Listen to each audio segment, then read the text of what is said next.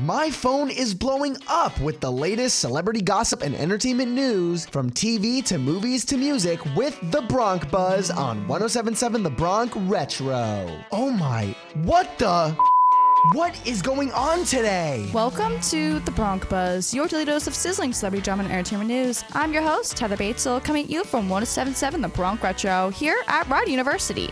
Madison Prewett, the Bachelor alum, is married. On Saturday, the Bachelor alum married Grant Troutt less than three months after they announced their engagement. The pair tied the knot in Dallas in a cute, intimate wedding this weekend. In other news, Jennifer Hudson surprised the Jennifer Hudson Show audience with her sister Mary Clarence costume, as well as her own little performance for the Halloween spirit. Here's a clip.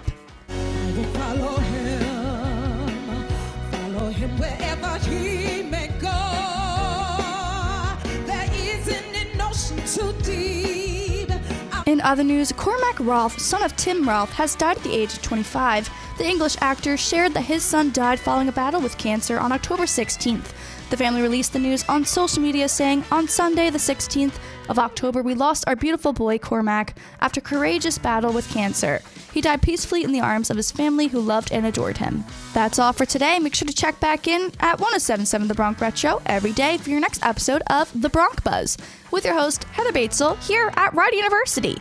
The tea never stops spilling, so stay notified with the Bronc Buzz every day. And to catch up on past gossip, you can listen to the Bronc Buzz on your favorite podcasting platforms through our website 1077thebronc.com slash Bronc Buzz. As we return to the classic hits of the 50s, 60s, 70s, 80s, and 90s, only on 1077 The Bronc Retro.